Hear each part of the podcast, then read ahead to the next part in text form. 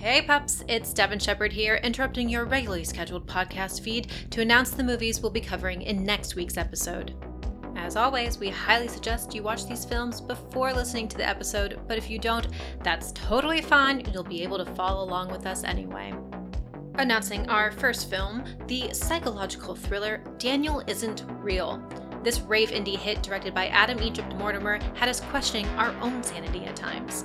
Which is fitting because we got royally fucked in the brain lobes by our second film, The Evil Within.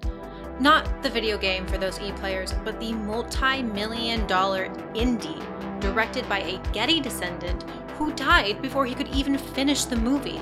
I mean, this one is bonkers. How does horror and film tackle mental health? And are these films doing it correctly? Can't wait for all of you to hear about it next Thursday when Cadaver Dogs tackles mental health and horror.